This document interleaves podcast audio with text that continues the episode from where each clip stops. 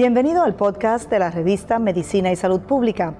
Escuche los avances más relevantes para la medicina en Puerto Rico y el mundo. Si desea ver este podcast en vídeo, puede hacerlo en nuestro canal de YouTube Revista MSP.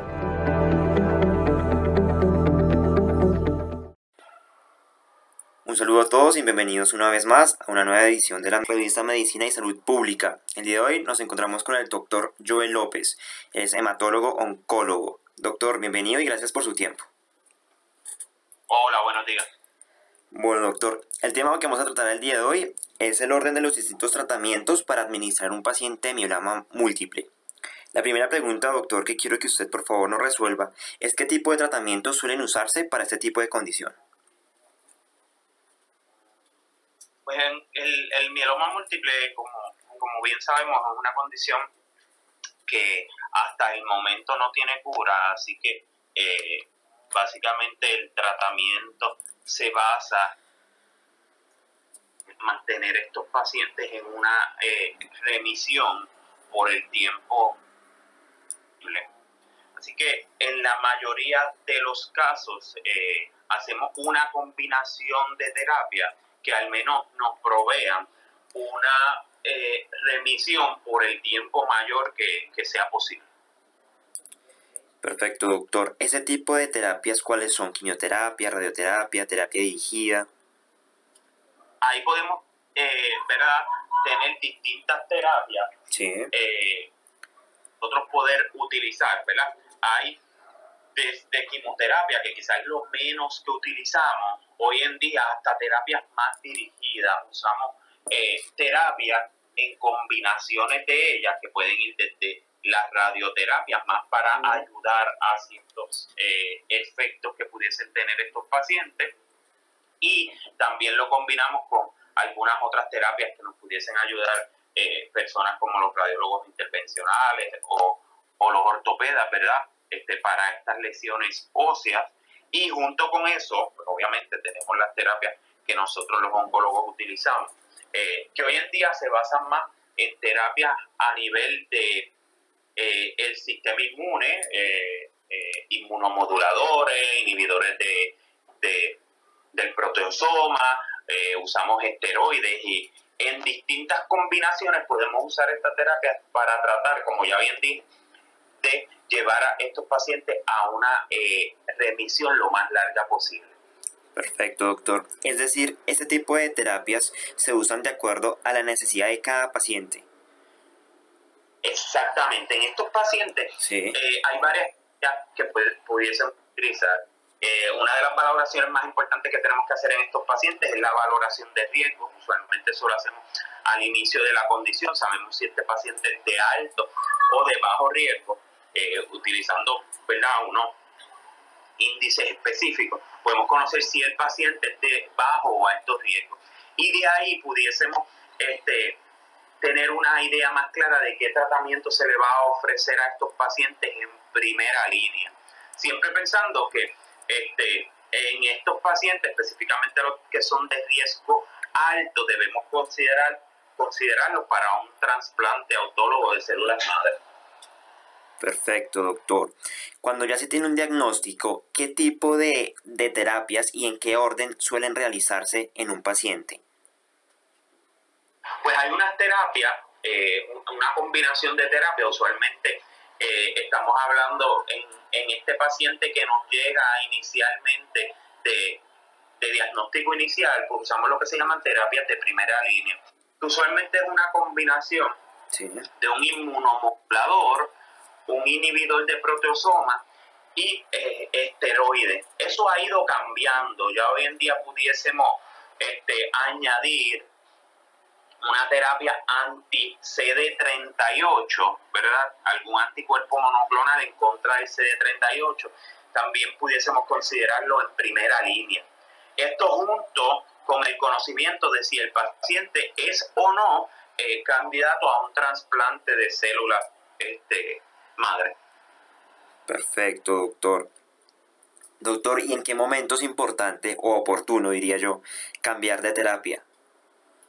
Pues, básicamente estos pacientes es bien importante, como, como ya mencioné, no estos pacientes no se curan, así que tenemos que tener un seguimiento bien de cerca mientras están en terapia, porque las terapias usualmente cambian por dos razones, o porque se le hizo muy tóxico al paciente, o sea que tiene efectos adversos, o por el contrario, que el paciente haya este, desarrollado, eh, digamos, resistencia a esa terapia y por lo tanto progresó a la terapia. Así que hay unos marcadores específicos de las proteínas que produce el mieloma que nosotros vamos a seguir.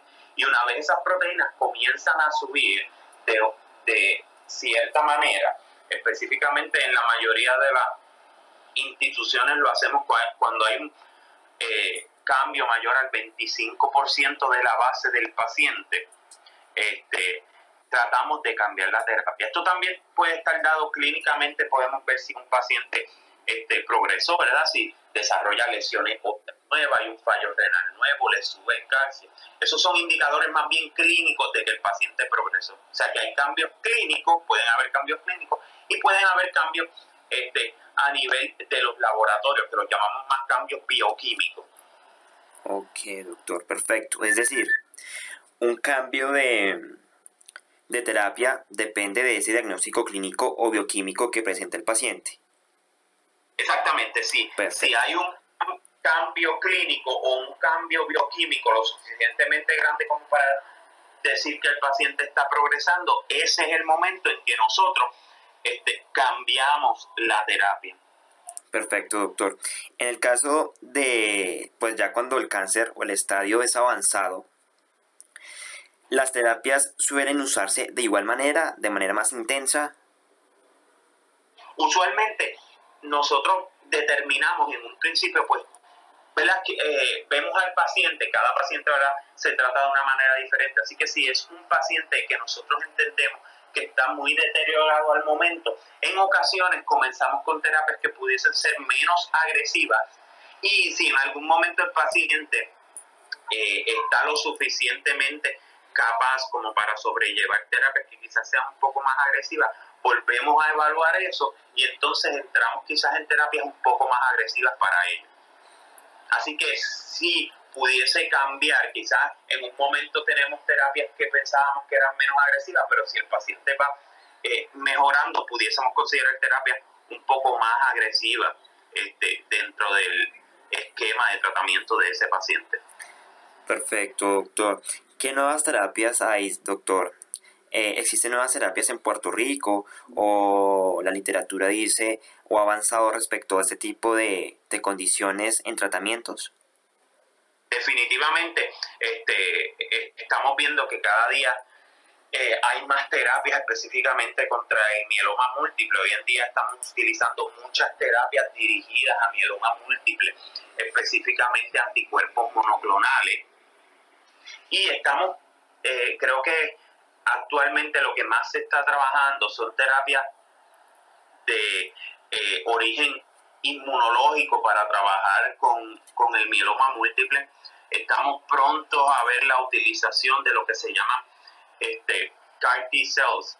Eh, eh, y esa terapia esperamos que, pueda utilizarse pronto en Puerto Rico. Es una terapia en la que este, utilizamos las mismas células de nosotros este, las células inmunes, las alteramos o las modificamos eh, a nivel de laboratorio para que ataquen esas células eh, de mieloma. Y lo que usamos es básicamente nuestro propio sistema inmune para atacar esas células. Le damos un marcador específico para las células de mieloma y, luego eh, le damos unas indicaciones para atacar esas células de mieloma.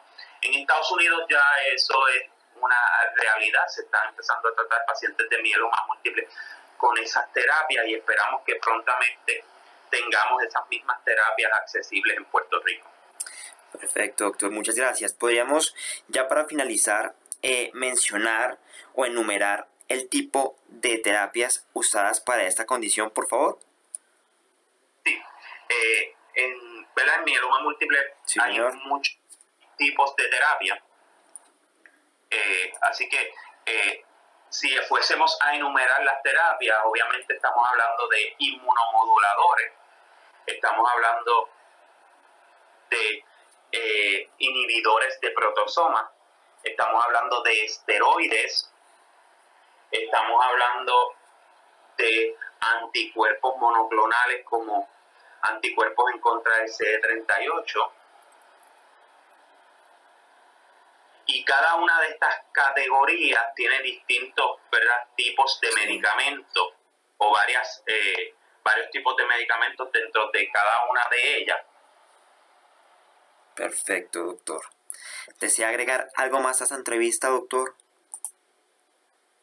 Yo creo que quizás lo más importante, eh, lo cubrimos casi todo, es importante mencionar que estos pacientes dentro del panorama de tratamiento siempre tiene que eh, tener en mente el paciente que las terapias van a ir cambiando y eso es parte del proceso normal, ¿verdad? Una vez detectamos que eh, estamos progresando de alguna manera, estas terapias cambian, gracias a Dios hoy en día siguen apareciendo nuevas terapias que podemos utilizar. Y lo importante es que su médico se oriente en cómo maximizar todas estas terapias, el uso de estas terapias de la manera más efectiva posible y que podamos eh, proveer más o menos un flujograma de eso a través del tiempo. Yo creo que eso es lo más importante en este momento. Tenemos muchas opciones, pero tenemos que saber cómo utilizarlas de la manera más efectiva posible. Doctor, muchísimas gracias por su tiempo. Ha sido muy amable en recibirnos. Gracias. Y a toda nuestra audiencia, si se perdió esta entrevista, puede volverla a escuchar en nuestra plataforma SoundCloud y seguirnos como arroba revista MSP.